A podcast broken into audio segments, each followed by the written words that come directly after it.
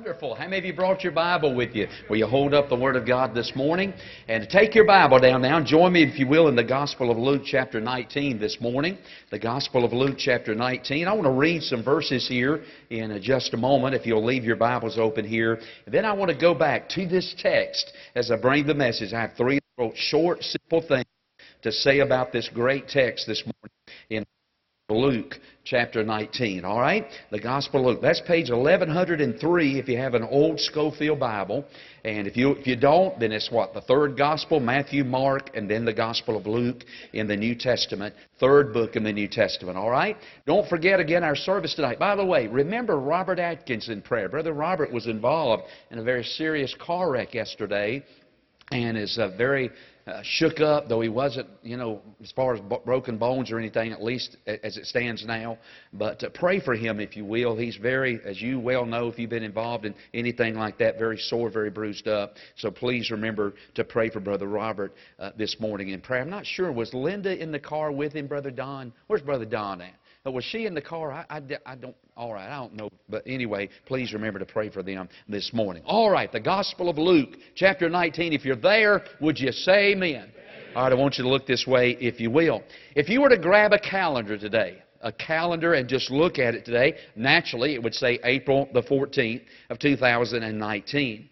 But biblically speaking, today is what we refer to as Palm Sunday. Palm Sunday. Now, let me tell you why that's important because literally uh, 2,000 plus years ago, uh, in, the, in, the, in the prophecy of time, this would be the day that the Lord Jesus would enter the city of Jerusalem for the very last time. Now, we refer to that as the triumphant entry of the Lord Jesus into the city of Jerusalem. Now, what's so important about this event is this His entry into the city of Jerusalem will mark the beginning of the last week in the earthly life of our Lord.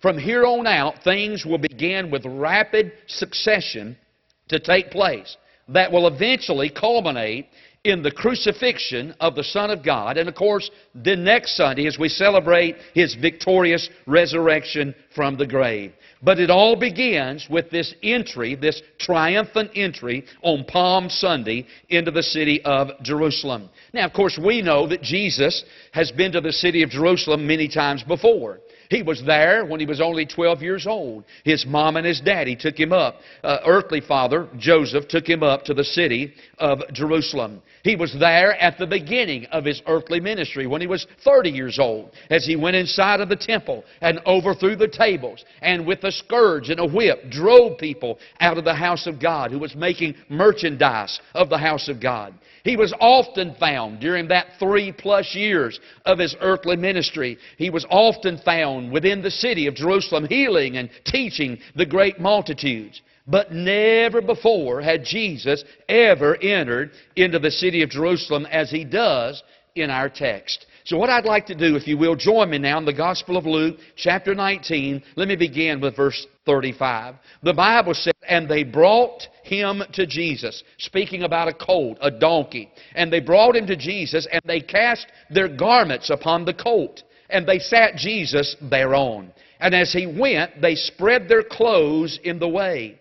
And uh, when he was come nigh, even now at the descent of the Mount of Olives, the whole multitude of the disciples began to rejoice and praise God with a loud voice for all the mighty works that they had seen, saying, Blessed be the King that cometh in the name of the Lord, peace in heaven and glory in the highest.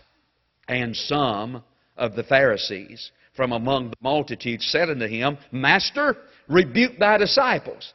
And he answered and said unto them, I tell you that if these should hold their peace, the stones would immediately cry out. And when he was come near, he beheld the city and wept over it, saying, If thou hast known, even thou, at least in this thy day, the things which belong unto thy peace, but now they are hid from thine eyes. For the day shall come upon thee that thine enemies shall cast a trench about thee, and compass thee round, and keep thee in on every side, and shall lay thee even with the ground, and thy children within thee, and they shall not leave in thee one stone upon another, because thou knewest not the time of thy visitation. Now, as we enter this text, the Bible said that Jesus came into the city of Jerusalem upon a, a donkey. And there's great multitudes going before and behind him, and they're praising him and acclaiming him as the Son of God. Now, what we have here in our text is a complete reversal from uh, what Jesus has normally done during his earthly ministry. Normally, Jesus, regardless of what has taken place, whether it was some kind of a healing or some kind of spectacular miracle that he's done, Jesus normally told people not to tell anybody about what's happened. I mean, it's almost like Jesus wanted to withdraw from the public eye. He didn't want any publicity during those In fact, there was one occasion when Jesus healed a man from leprosy. Now, let me tell you, if you had leprosy in those days, it was a terminal illness. You were not going to survive if you had leprosy. Leprosy affected your body in various ways, but it actually was a disease of the nerves. And eventually the body parts would begin to rot and fall off, and you would die an excruciating and a terrible death. But when Jesus came, Jesus began to touch the lepers and to heal the lepers of their leprosy. He healed them from certain death. Well, in Luke chapter 5, he healed a leper. And then Jesus looked at that leper, and here's what he said to him. Look at Luke chapter 5, verse 14. And he charged him, the man that he had just healed, he charged him to tell no man. Now, wait a minute. I mean, if, if that were me, I mean, I'd want to go tell everybody. But Jesus looked at that leper, and here's what he said. He said, Shh, don't say anything to anybody about what's happened. But when we come to Luke chapter 19, all of that is now reversed. It's almost as if Jesus is trying to draw attention to himself. It is almost as if Jesus is saying to the multitudes, What I want you to do now, I want you to look at me. Now you got to understand the city of Jerusalem at this particular time of the year is filled with people. These are the days of Passover. And Passover celebrated that great exodus of Israel from Egyptian bondage and slavery. And Jews from all over the world have made the pilgrimage to the city of Jerusalem. Josephus, who was a famous Jewish historian, says that normally during the time of the Passover, that two to three million people crowded, packed themselves inside the walls of the city of Jerusalem. Jerusalem. And above all things, in this very festive occasion, here comes the Lord Jesus riding upon a donkey into this mob of people. Now, let me tell you this Jesus is more, He's doing more than just out for a Sunday drive. You remember when we was growing up? I don't know how it was at your house, but every Sunday afternoon, Mom and Daddy, after church, after we ate dinner, would pile us all in the car, and we would go on a Sunday drive. Sometimes that drive would last two to three hours. We'd ride to the country. We'd ride on the mountains. We'd ride on the parkway. Sometimes we'd maybe venture down a little bit and come down this way and just ride around. But let me tell you, when Jesus rode into the city of that day, it was more than just a Sunday ride. That's right. In fact, Jesus was actually fulfilling Old Testament, uh, an Old Testament prophecy about himself that a prophet some 450 years before this had said one day, one day the king of Israel will ride into the city of Jerusalem upon a donkey. There's an Old Testament prophet by the name of Zechariah, and here's what he said about this situation. Rejoice greatly, O daughter of Zion. Shout, O daughter of Jerusalem. Behold, thy king cometh unto thee. He is just and having salvation, lowly and riding upon an ass, upon a colt, the foal of an ass. So what Jesus is literally doing here, he is making an official presentation of himself to the nation of Israel. In fact, what he's saying is this. He's saying to them personally, and he's saying to the world universally, I am the King. I am the Son of God. I am the Savior of the world. Jesus was presenting himself for who he really was. But now you might well imagine the response of the Romans that were gathered inside of the city of Jerusalem that day. I'm told that during these feast days that Roman authorities beefed up security in the city of Jerusalem.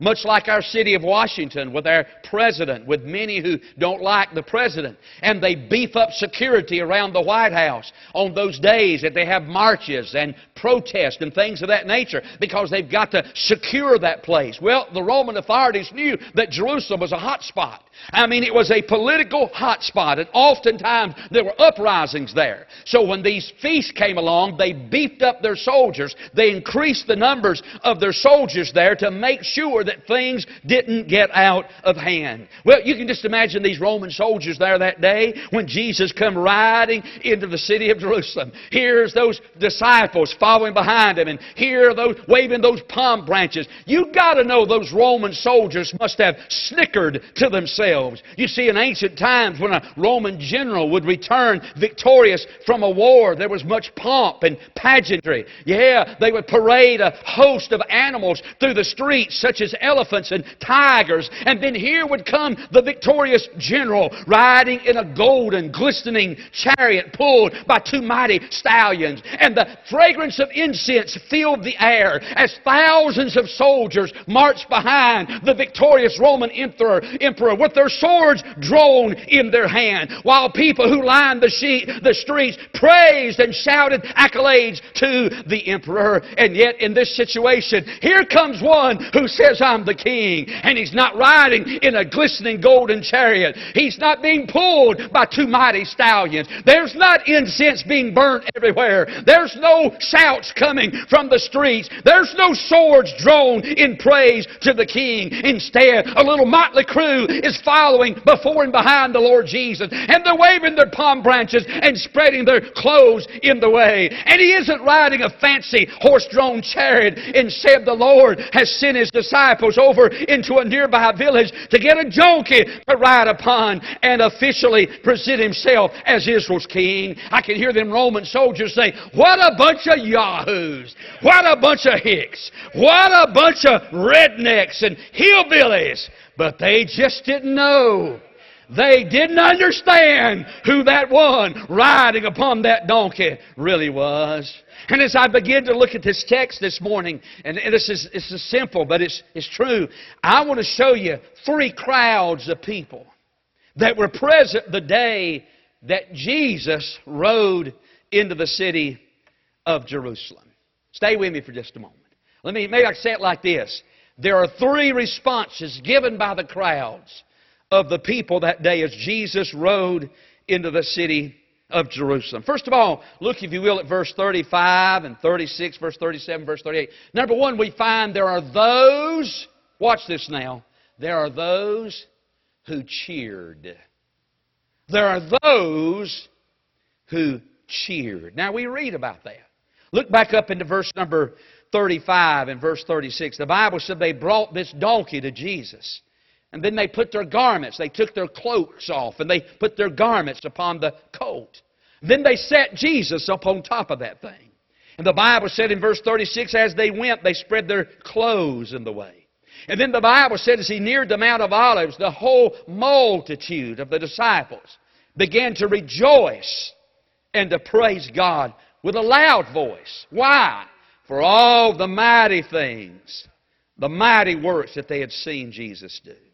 Then they begin to say this Blessed, blessed be the King that cometh in the name of the Lord. Peace in heaven and glory in the, the highest. Now, watch this.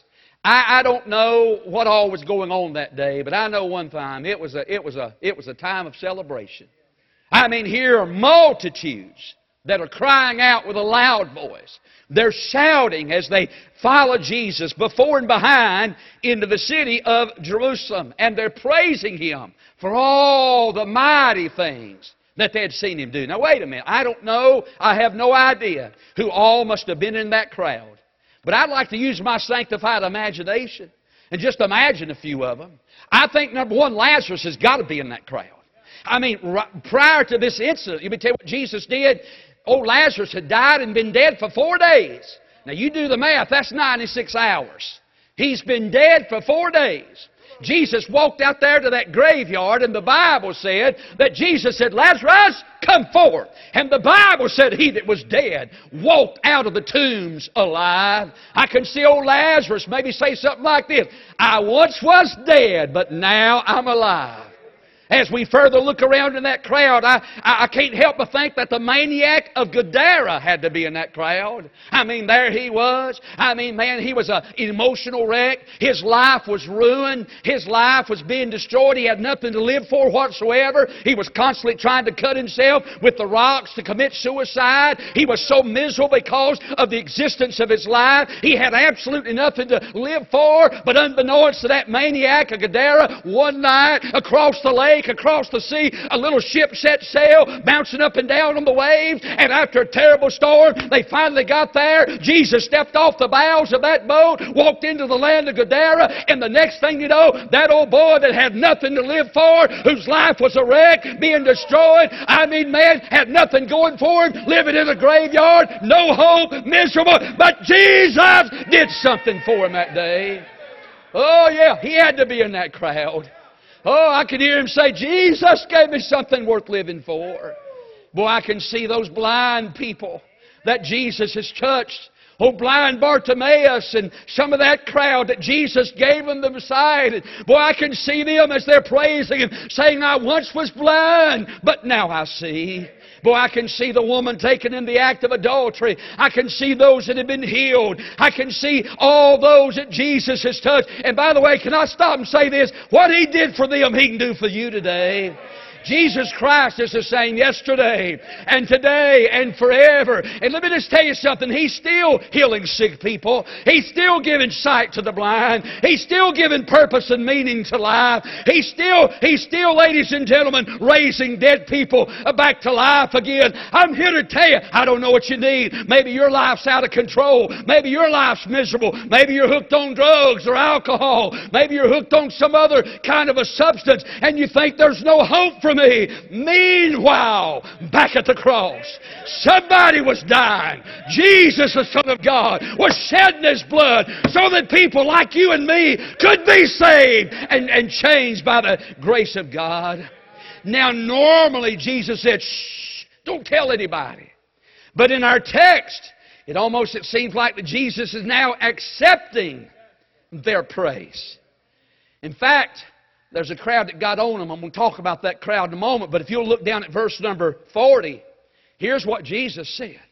By the way, have you ever said this before? Have you ever said he's dumber than a rock? Now, don't tell nobody, because we ain't supposed to talk like that. But have you ever thought she's dumber than a rock? Or maybe at a moment of great weakness in your life, you said it. Well, look what Jesus said in verse 40. They said, Jesus, tell them to shut up. And Jesus said, I tell you what. He said, if they hold their peace, the rocks is going to cry out. Can I tell you something? I don't want to be dumber than a rock. I want to be smarter than a rock. And it's only smart, it's only wise for people that have been helped by the Lord Jesus to go before and behind and say, Jesus, made a difference in my life. Blessed be the King that cometh in the name of the Lord. In another gospel text over in Matthew, they, we're told that they were shouting, Hosanna, which means this Jesus saves. Hey, don't get upset at me if I raise my voice this morning, but I just want to tell you, Jesus saves this morning. And He still saves today. There were those who cheered. I can't stay quiet about it. I don't want to stay quiet about it. I don't want to be dumber than a rock. I want to tell you today that Jesus not only made a difference in the way that I'm going to die out yonder someday, thank God He made a difference in the way that I'm living today. He did something for me nobody else could do. He's done that for most of the people in this room. No wonder they were cheering. No wonder they were praising. No wonder they were strewing their garments and casting their palm branches forth because Jesus makes a difference, friend. And he still makes a difference to this day. There were those who cheered. I want to be a part of that cheering crowd this morning. Amen. Hey, I want to be a part of that crowd that's shouting about Jesus, that's praising Jesus for what He's done. But then we next we read into a, uh, run into a second group. Because there were not only those who cheered, watch this, number two, there were those who jeered or sneered. That's right. Look at verse 39. Some of the Pharisees from among them said unto him, Master, tell them to shut up. Master, rebuke thy disciples. Now watch this. While some were shouting, some were pouting. Some were upset about what was going on. They got upset about all the shouting. They got upset about all the worship. They got upset about all the praise. The Bible said it was the Pharisees. Watch this. The religious crowd. The religious crowd. They were all, in all actuality, the enemies of the Lord Jesus. These Pharisees will ultimately have a hand in putting the Lord Jesus on the cross. They wanted everybody to just be quiet. They were saying, hush. They were saying, quiet. They were saying, no need for all this. There was a crowd that was up shouting, but there was a lot of people that was upset by all that shouting. You know something? That's still true today, isn't it? That's still true today. There's people still get upset when people begin to praise and worship the Lord. They still get angry. They want to say, hush. They want to say, quiet. They want to say, hold your peace. They want to say, shut up. We don't want that kind of worship going on. It's that religious crowd. It's that religious crowd. They're still alive. They got kin people still alive today when somebody jumps up with tears streaming down their face and says, Preacher, I've got to say a word about what Jesus did. He got me off of dope and He put me on to hope. He got me out of the mire and put me into the choir. He changed my life and got me out of the house of shame and put me into the hall of fame. He took a bottle and gave me a Bible. He took profanity and gave me praise. I've got to say something. The religious crowd says, Hush! Be quiet. We don't want to hear that stuff. But now, what bothers me about that is this they don't mind if you go to a ball game and shout.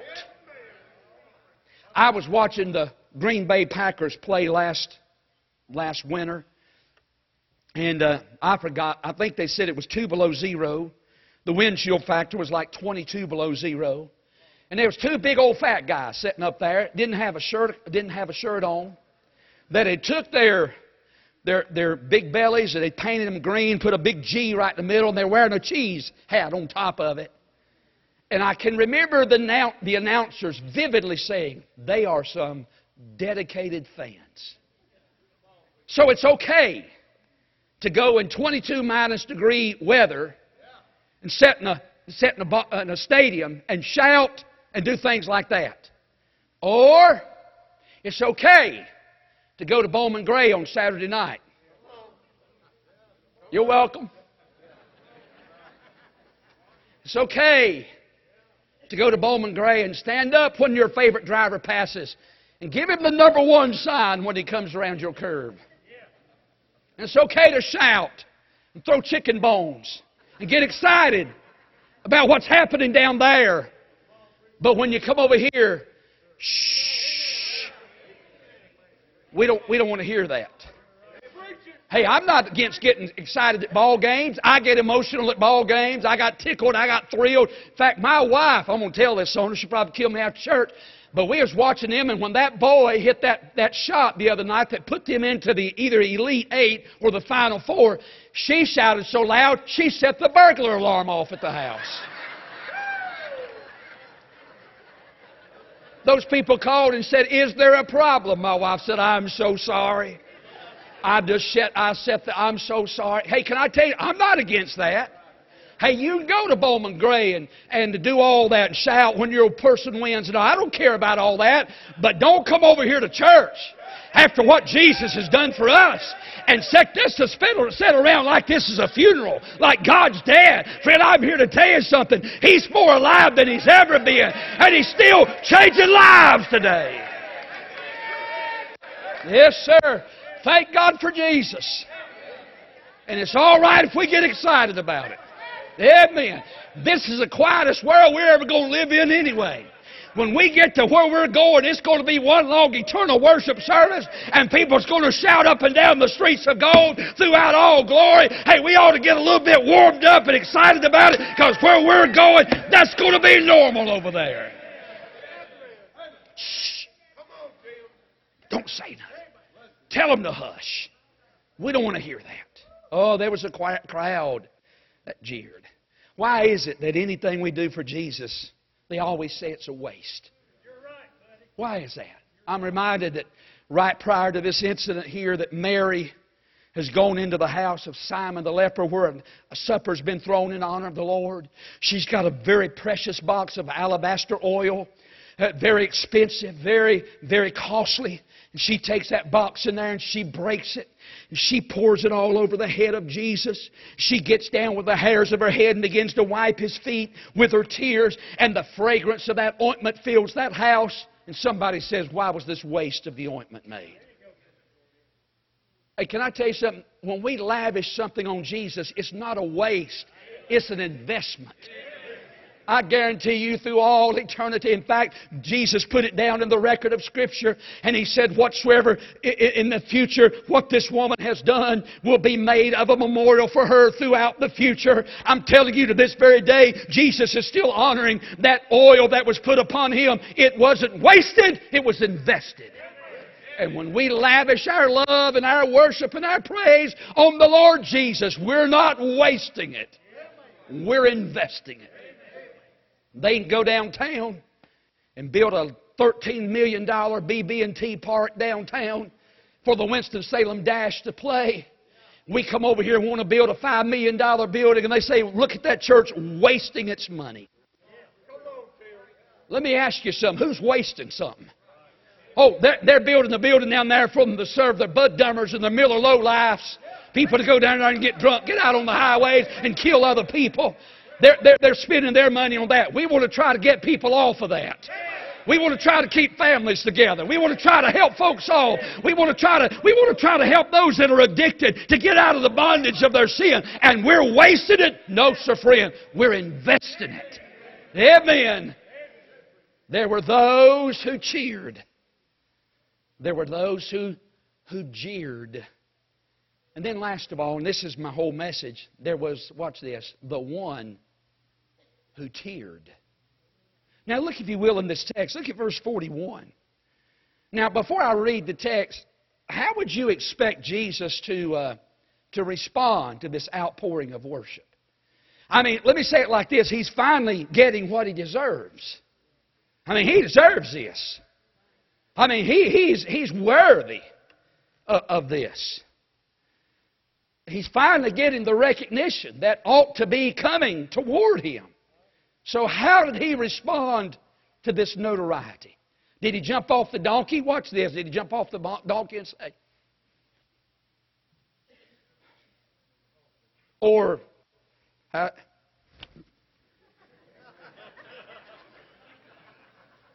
is that what he did?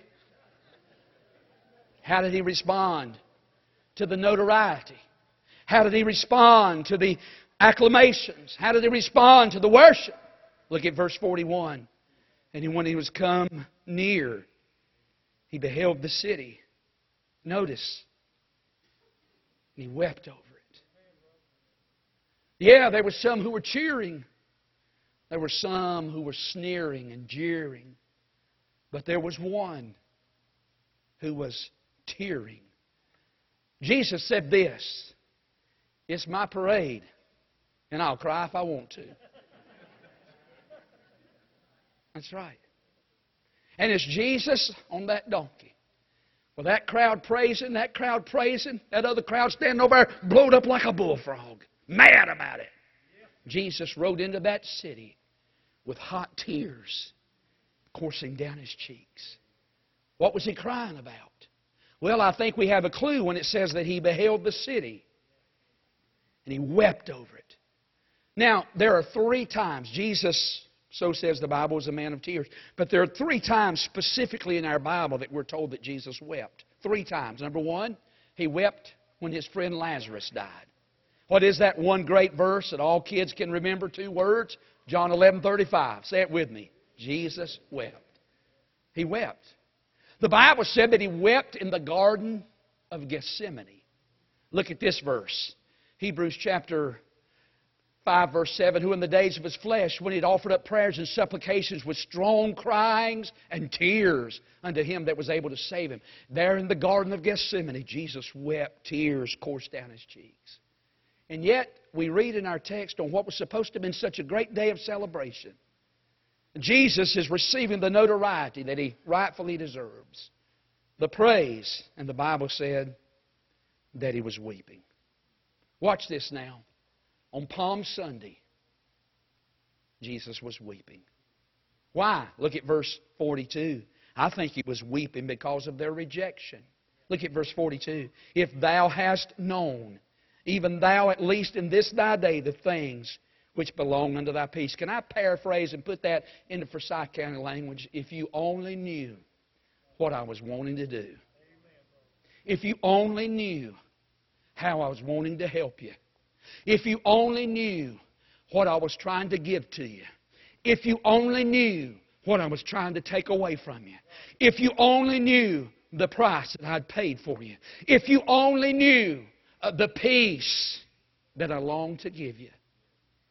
But they rejected that. I think he wept over their rejection. I think number two, look at verse 42, uh, verse uh, 43 and verse 44. I think he wept over their retribution. Look again at verse 43. He said this, For the days shall come upon thee. Now he jumps out to the future. In verse 42, he says, Okay, you've rejected me. You, you wouldn't take what I offered you. I wanted to do something for you. You rejected that. Watch this. Jesus said, Okay, look at verse 43. The days are going to come. Then he talks about the things that's going to happen. The enemies are going to cast a trench about thee. In other words, they're going to siege this city. They're going to keep you in. You're going to become a hostage in your own city. Verse 44, they shall lay thee even with the ground, thy children within thee, and they shall not leave in thee, uh, not leave in thee one stone upon another. You know what Jesus said? Because you have rejected me, judgment is coming upon you. Am I right? Am I reading this in the text? And we know that just a few years after Jesus spoke these words, that a Roman emperor by the name of Titus brought the Roman legions down upon the city of Jerusalem. They not only killed thousands and thousands of people inside of the walls, but they totally destroyed the temple. They left not one stone upon another stone. I think Jesus, as he rode in that day, he wept because they rejected him. He wept because he knew what was going to happen to them because of their rejection. But then look at verse 44, and I'm done. This is my point. This is really my whole message. The last phrase there said this Because thou knewest not the time of thy visitation. In other words, you know what the Lord is saying? Jesus is saying this. The real problem is you don't know this is your day of opportunity. This is your day, the door's open to you. By Jesus, when he said, This is the time of thy visitation, what he was saying was this I come to save you. I come here to give you something. I come here to take something from you. I come to give you peace and joy. Let me take your burden of sin and the bondage of sin. I come to take that away and give you something in its place. But you didn't realize this was your day of opportunity. This was your, this was your open door. This was your chance. And you've blown it. This was your this was your for lack of a better word, this is your opportunity. This is your day of visitation. And Jesus said, You've blown it. Can I say this? And I'm, I'm, wrapping up now. I'm coming in for a landing. But can I say this? This is our day of visitation. This is our day of opportunity. If you're here today and you've never been saved, this is your day. The Lord is passing by. For three plus years, Jesus had passed through Jerusalem. He had passed by. He had worked miracles. And now their rejection, Jesus said it's over. The day of opportunity, the day of visitation is now past. But think about it, it hadn't passed for you because Jesus is passing by this morning here. He's in this place. And you know what he's wanting to do? He's wanting to take something from you. the burden of your sin, the guilt that you live in, the misery of a, of a, of a life without Christ. He's wanting to take that from you, and in its place, He's wanting to give you peace and joy and happiness and forgiveness. For your guilt, forgiveness. Amen. For your guilt, grace. For your sin, salvation. For your hell, heaven. For your filth, forget. Whatever. I can't even think of enough words to even say. He's wanting to do that for you. This is your time. Are you going to let him just pass on by? Are you going to turn a deaf ear to all that? So you see, friend, your religion won't get you to heaven. You can't join enough Baptist churches to get you to heaven. You can't turn over enough new leaves. You can't do enough good works to outweigh your bad works. Our only hope is in Jesus. And this is the day that He's passing by. This is your day of visitation. This is your opportunity. This is your open door. This is your chance. Don't let Him walk on by. Because, and this is my final statement, I'm done. Because Jesus wept on that Palm Sunday. Is Jesus still weeping today? Because you have turned him away. Better come to Jesus today and be saved because he is the only way to heaven. Let's pray.